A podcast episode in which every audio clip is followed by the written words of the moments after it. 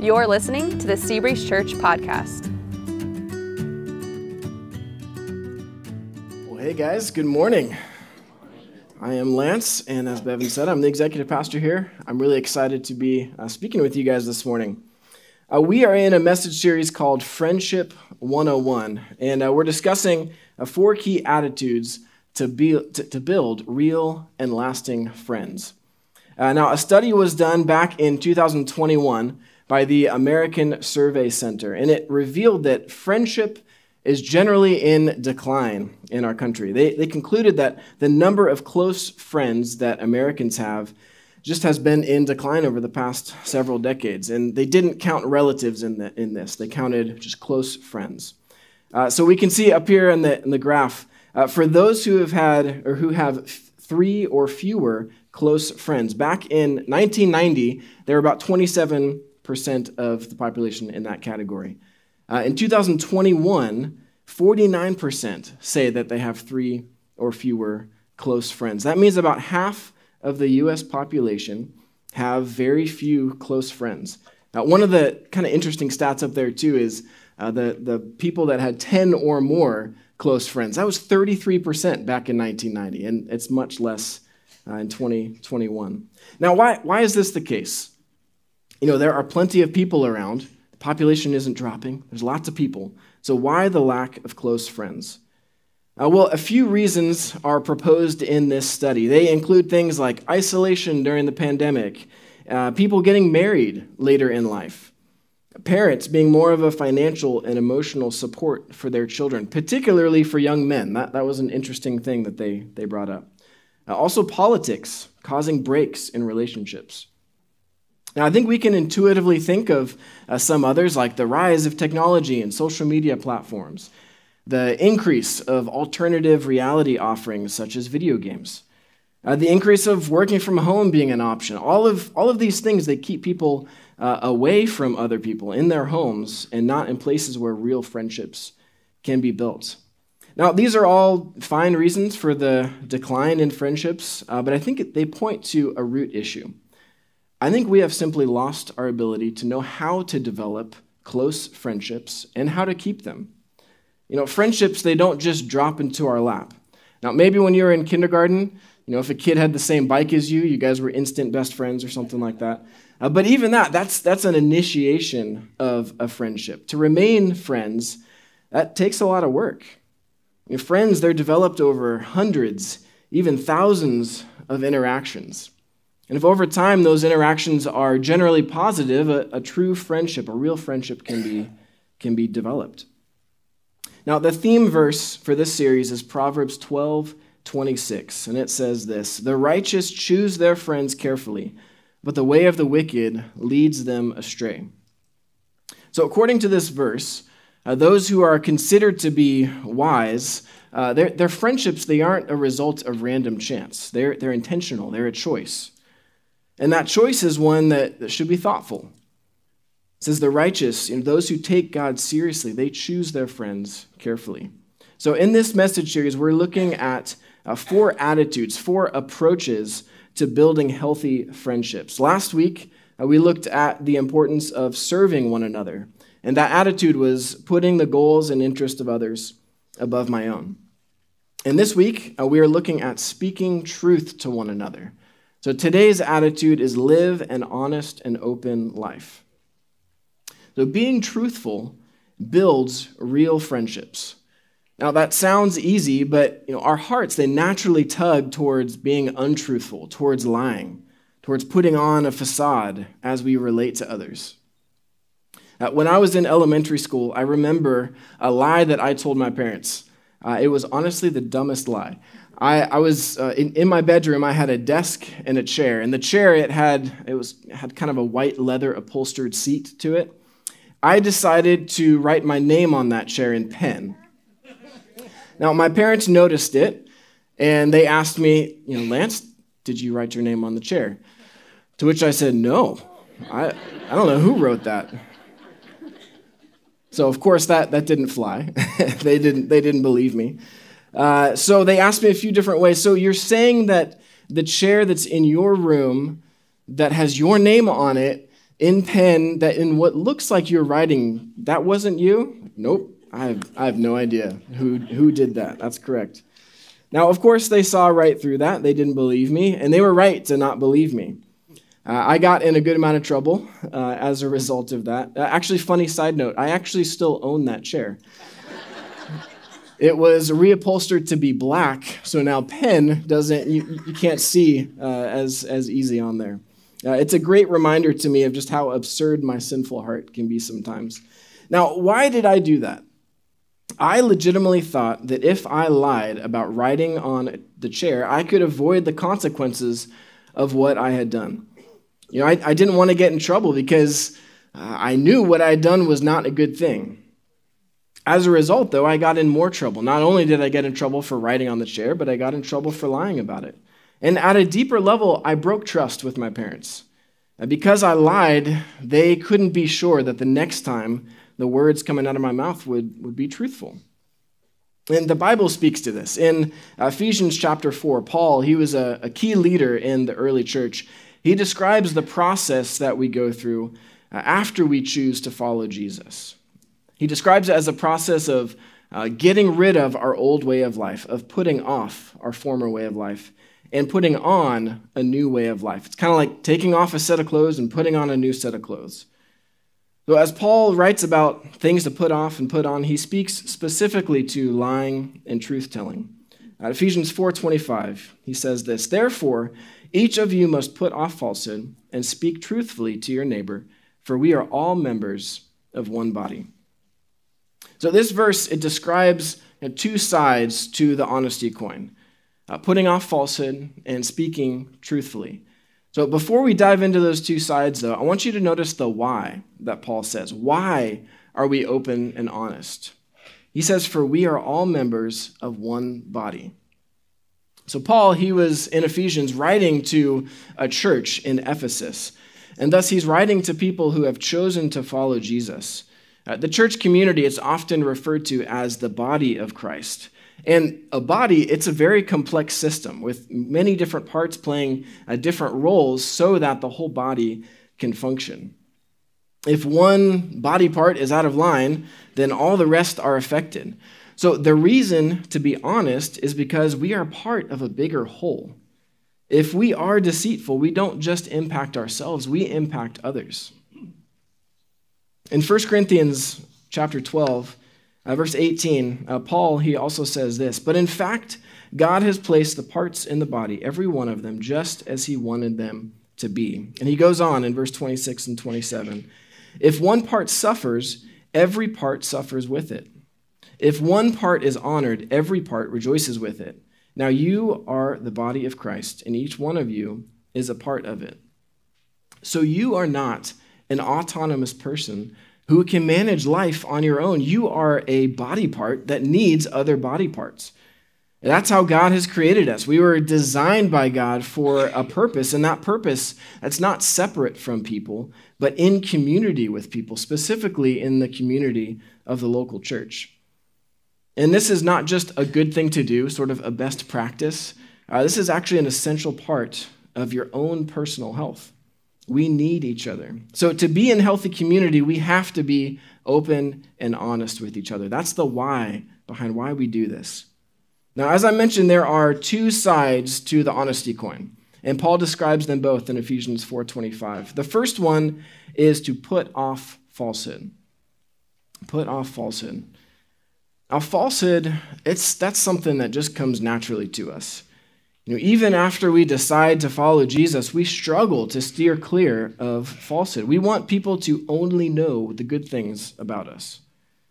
You know, we see this in dating relationships a lot. You, know, you obviously want to give off a good impression, uh, but sometimes that turns into hiding some things about yourself so the other person doesn't have to find out the real you. You're sort of putting on a front. And that creates problems in the future. So, falsehood Falsehood is the opposite of truth and honesty. It is deception, it's lying. It's the idea of you're sort of putting on a mask to hide your true self from being known. And the source of falsehood is Satan. Now, this is the subpoint under here. Falsehood comes from Satan. Satan is the direct opposition to God. In John chapter 8, Jesus is responding to some Jewish leaders who were plotting to kill him. Uh, these Jewish leaders, they were putting on a facade, asking inquisitive questions. But underneath the surface and behind Jesus' back, they were actually plotting to kill Jesus. And so Jesus, he sees their questions for what they are, and he rebukes them in John 8 44.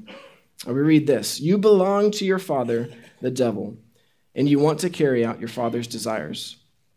He was a murderer from the beginning, not holding to the truth, for there is no truth in him. When he lies, he speaks his native tongue, his native language, for he is a liar and the father of lies. So, in this rebuke, Jesus gives us some real insight into who Satan is and where lying comes from. Uh, Jesus says that lying is Satan's native language, that he is the father of lies.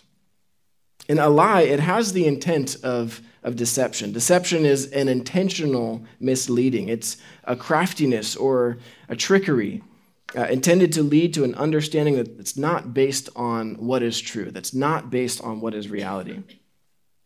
Now, in Satan's war against God and God's people, why did he choose deception as his primary tactic? You know, Satan is a tremendously powerful being with, with tremendous intellect.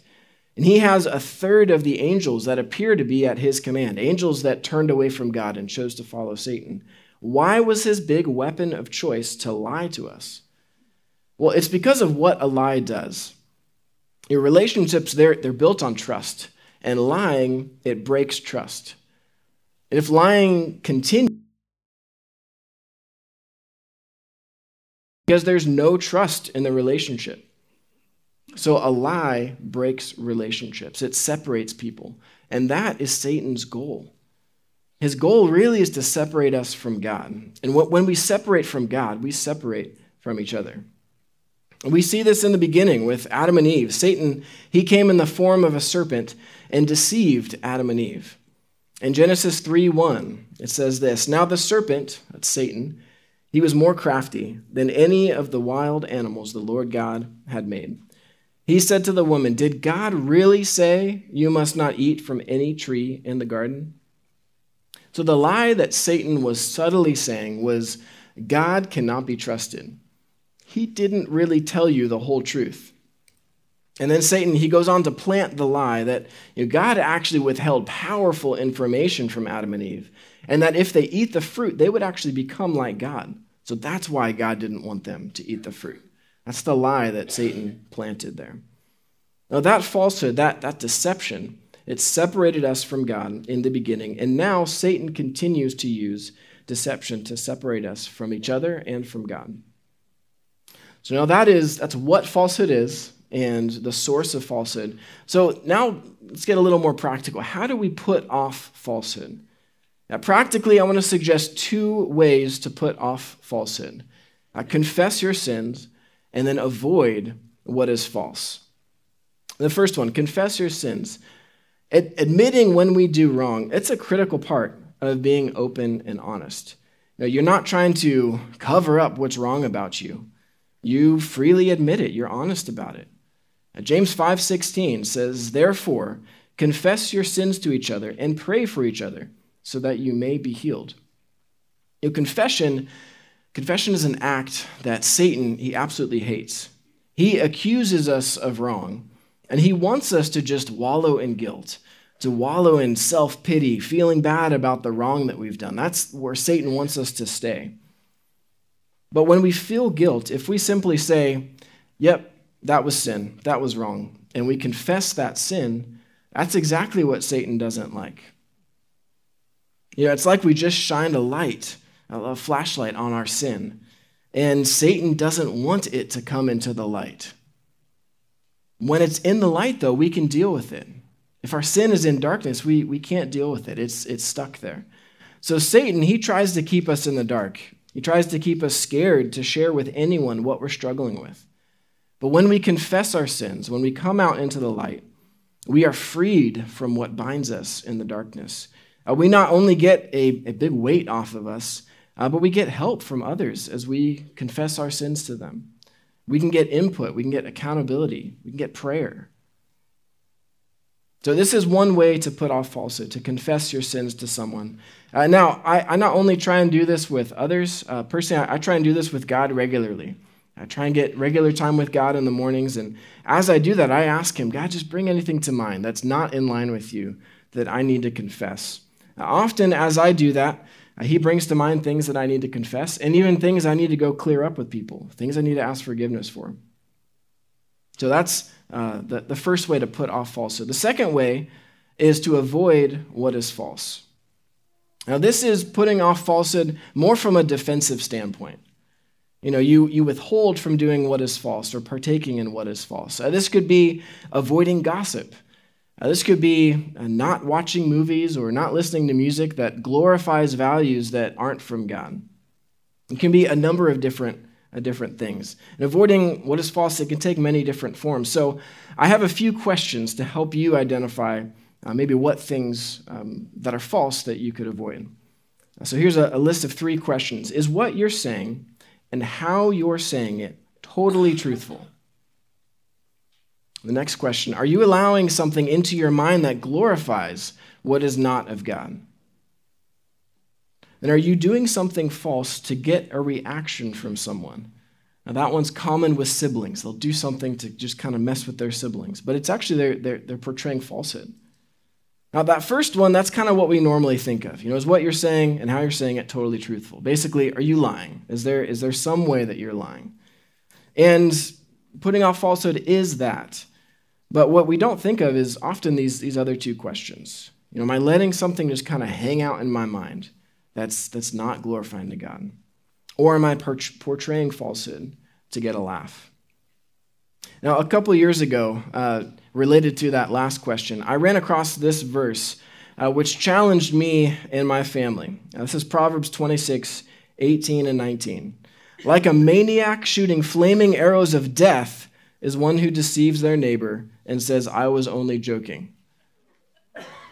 That's pretty intense. I was like, well, I don't want to be a maniac flaming, sh- shooting flaming arrows of death. Uh, so this, there's this word, deceive, and it's referring to joking. So is joking deception? Or according to this verse, yes. Now, I do want to clarify. I don't think this is referring to dad jokes or knock knock jokes. You know, we, we use the, the term jokes, joke in many, many different ways. It's referring to intentionally deceiving someone and then saying you were just joking about it. You know, you don't want to leave people wondering, man, was that true?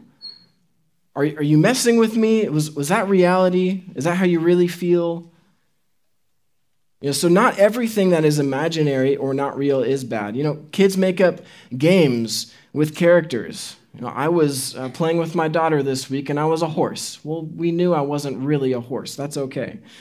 You know, we enjoy watching movies that uh, we know aren't reality. But we know that the made up game is made up. We know that a movie is not reality and it's entertainment or it's creative. So it's more about our, our motivation. So the type of joke that is an intentional deception, it often portrays something as true that ends up not to be, just to enjoy a reaction from others. So when we portray something as true that's not, it breaks trust. And a little side note here this is actually very easy to do with kids. Uh, we'll make them think something, and we think it's kind of funny, uh, but they're just left really confused or even hurt. So if we joke or we, we prank our kids, over time they learn okay, mom and dad can't really be trusted here, or aunt and uncle, or grandparents. They can't really be trusted because they, they're joking with me or they're pranking me. So to put off falsehood, a few practical things. We need to confess our sins and then avoid what is false. This is the, the first side of the honesty coin. Now, the other side of the coin is to put on truth. In Ephesians 4:25, it says to speak truthfully to your neighbor. This is the, the next part of the verse that we're working through. So words matter. Now, our relationships, they're shaped very much by the words that we choose to use. We don't uh, really think that much of the words that we use because we use them every day. Uh, but they have immense power. And little by little, every word that we choose, they impact our relationships with others. And those relationships, they, they, they often shape the direction of our lives. So words, they, they initiate, they direct, they express feelings, they bring us close to people, or they push us far away from people. Words are the way that we create, the way that we build the future. And this is true because we are made in the image of God. We are made like Him. And He used words to initiate. So in the beginning, when God created the worlds, or when God created the world, words were what initiated each step of creation. A God, He would say something, and then that thing was created. So in the first chapter of Genesis, the words God said, they appear eight times, followed by something that He then created. That starts in verse 3 of Genesis chapter 1. And God said, Let there be light. And it goes on to say, And light came. And then it goes through six more things and ends in chapter 1 with, Then God said, Let us make mankind in our image, in our likeness. And then mankind was created.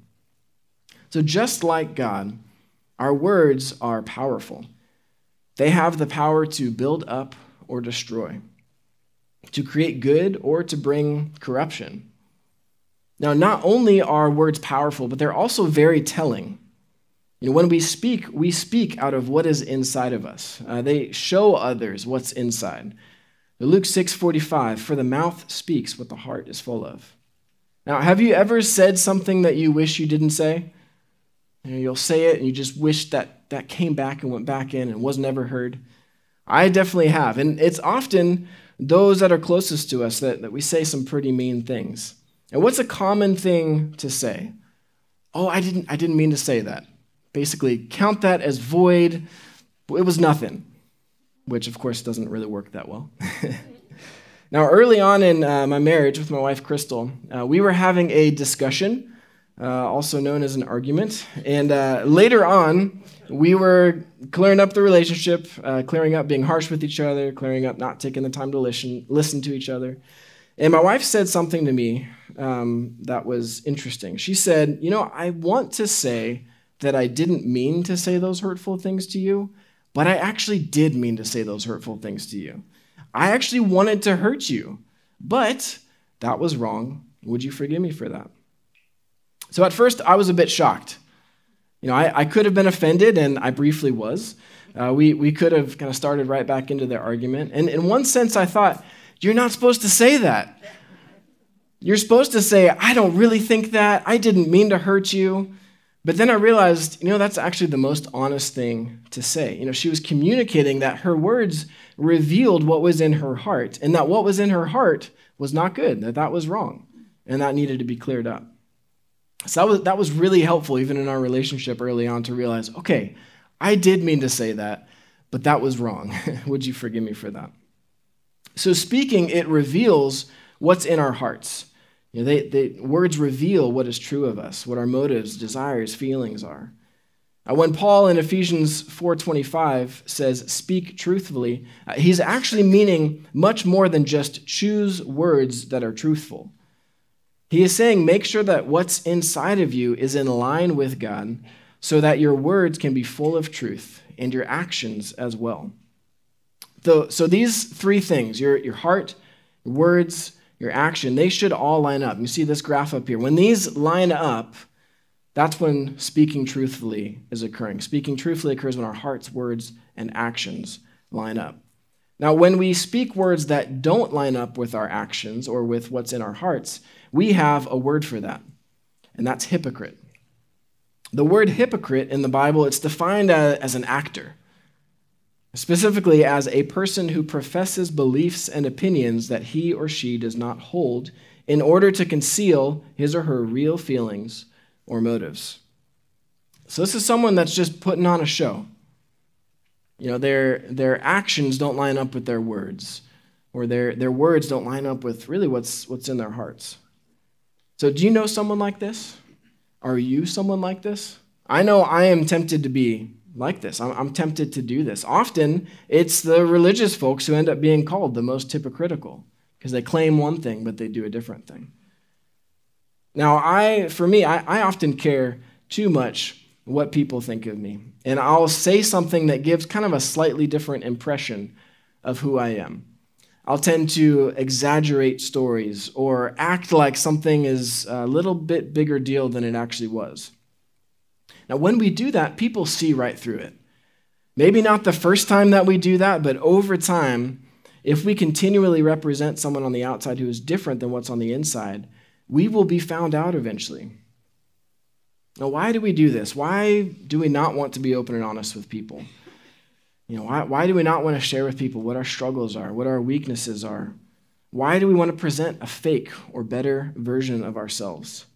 Well, there, there are a few reasons. For me, I would say that the top one is often because I fear people. You know, I fear judgment from others. I fear that you know, they'll treat me different or they'll look down on me. And I don't, I don't want that to happen. So I'll, I'll kind of make myself look a, better, look a little bit better than them or try. Now, often it's the cl- people that are closest to us that we have the hardest time being open and honest with because there's more at stake. You know, there's more risk of rejection and more devastating consequences if they do reject us. Now, a couple weeks ago, I had to be honest with my wife about something. I, I hadn't considered her in a situation, but it came off like I had. It was one of those, like, oh yeah, I totally meant to do that kind of situations when I had completely forgotten. Now, I could have just kind of let that go on and ride the benefit of looking better than I actually was. And it was a little thing. So I, you know, I didn't really want to tell her because it was like, oh, that's little. I don't, I don't need to bother her with that, and I don't want to look a little worse than I actually am. Uh, so I knew she wouldn't like it, but I also knew in hiding the truth that would not help our relationship, but hurt it in the long run. Also, I was prepping for this message, so that helped me be open and honest. So I told her, she didn't like it, but she was happy that I told her.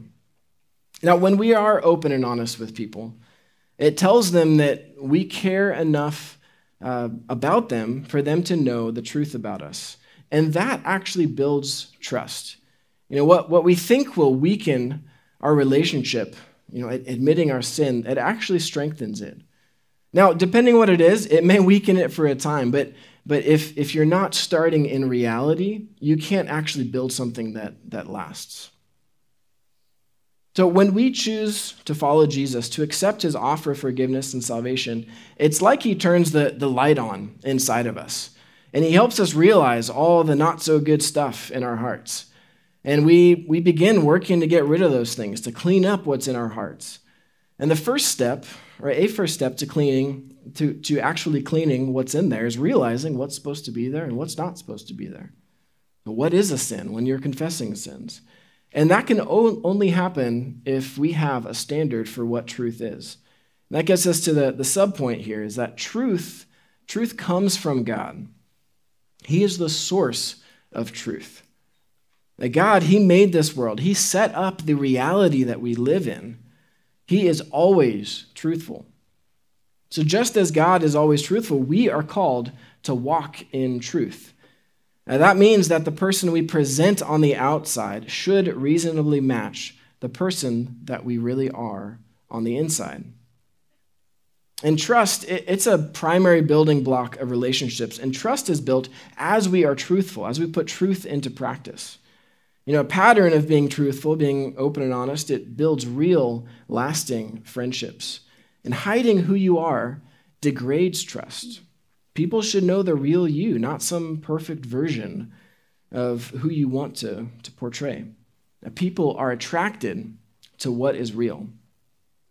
Now, a, a note about Ephesians 4:25. It, it says that we are to speak truthfully to your neighbor. So, in order to speak truthfully, you have to be in physical proximity to people. This is, this is your neighbor. This is why it's so important to be in the presence of people. A relationship, it can be built uh, for a time over distance, but it can't go on like that forever. You know, my wife and I in college, when we were dating, we, we had a summer where we sent letters to each other. It was very romantic, very, very nice. But at a certain point, we couldn't get married like that. We had to be in physical proximity. So, uh, this, is, this is a note in this verse that we need to be in physical proximity to people in order to be open and honest. You know, a lot can be hidden by distance or behind a computer screen.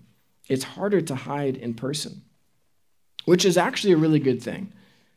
You know, it's, it's for our good that people know us and we can be honest about who we are and what we struggle with, what our questions are. This is actually one of the reasons that we gather every week as the church, so we get to know each other. We get to know the real us. So, practically, what can putting on truth look like? You know, if I want to be open and honest with people, should I declare all my deepest, darkest sins and secrets with the whole world? Well, no. So, I, I want to describe a spectrum, and we'll call this the openness spectrum. So, some people are on this side of the spectrum. They are private people uh, who come across kind of like Mary Poppins, practically perfect in every way. Uh, they keep to themselves. They don't share very much of who they are with people. They don't share their thoughts, their struggles, their questions, even basic details about their days. You know, they'll, they'll share some, but not much. You know, you ask them how they are, and they'll say, "Oh, I'm just fine." So it, it's actually hard to have a real conversation with this person. Or at least you're kind of always guessing are they being real? Do I know the, the real them? We're, we're a bit skeptical of these people. And so we, we don't really quite trust them because it seems like we don't know the real them. Then there are people on the other extreme. Uh, they are too open. Uh, given the chance, they willingly share everything about their, their life with whoever is within earshot. Uh, they often are a bit more dramatic or a bit more emotional about what's happening in their life and potentially manipulative. Not only will they overshare about their lives, but they often uh, gossip about other people's lives as well. You definitely know how these people feel. And you wouldn't want to share anything with them for fear that the whole world and their grandma will hear about it. So we know not to trust these people because we don't want to be the source of their gossip. So, which extreme do you tend towards? These are extremes. Which extreme do you tend towards? Now, personally, I am more of a, of a private person. I'd rather kind of keep to myself. Um, so for me, I have to work really hard to be more open, to, to think through okay, if someone asks me, How am I doing today? How do I not just say, Fine, and give them nothing? Now, if you're on the other side, if you're the, the too open person, maybe you need to work on being quiet. And maybe you need to work on asking questions, drawing people out, as opposed to just trying to share everything about yourself. Try and draw, draw others out. Now, the ideal place is actually between these two extremes, in a place that is just right. This is called discretion. A discretion is open and honest but it's not someone who goes around airing their dirty laundry to everyone. You know, they seek to be real with people, but they have a good sense of what is appropriate and what is not appropriate. Uh, they're, they're willing to share openly with a few trusted people, but not with everyone. So discretion, it's also it's not to be confused with deception.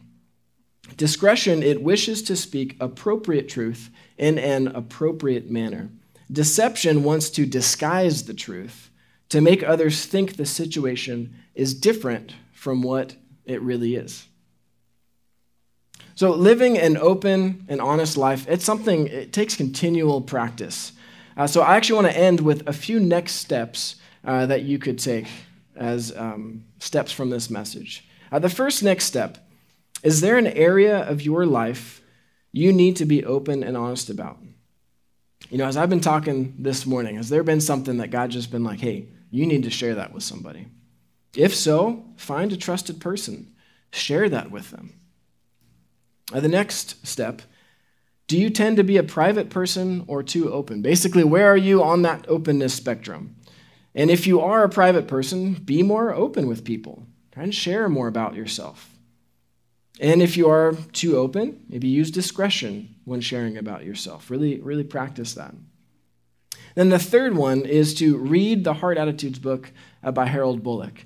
Uh, this book goes through all the attitudes that, that we're going through in this series and, and a few more. These heart attitudes are something that we hold to here, here at this uh, church. There's the QR code there. There's also a QR code in the back of your guys' message notes.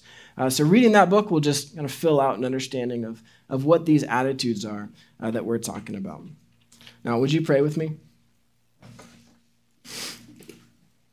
Well, Father, we, um, Lord, we thank you that you are uh, the source of truth, uh, that you set up the reality uh, that, that we live in.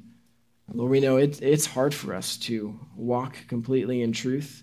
Uh, Lord, there, there may be people in this room who are, who are struggling to be open and honest about something, um, about their lives. Lord, I ask that you would um, give them a clear person to, um, to, to talk with, to share their, their struggles, their questions with. Um, Lord, I just ask that you would, you would help us to put off falsehood. Lord, help us to uh, confess our sins and help us to avoid uh, what is false. Lord, I also just ask that you would uh, help us to identify where we are in that, that openness spectrum. Lord, if we are, uh, we tend to be kind of keep to ourselves. Lord, help us to be more open. Help us to, um, to, to share with people what's going on in our lives, to share with people our struggles and our questions. And uh, if we're on the on the too too open side of that, Lord, help us to uh, to to lean more into drawing people out. Uh, Lord, we, we thank you that um, that you are with us this morning. Lord, we ask that you would um, continue to speak to us as we as we sing our final song. And I pray this in the name of Jesus Christ. Amen. Thanks for listening to the Seabreeze Church podcast. For more information about our church, you can visit our website, seabreezechurch.com. Thanks again for listening in, and we hope you'll join us next week for the Seabreeze Church podcast.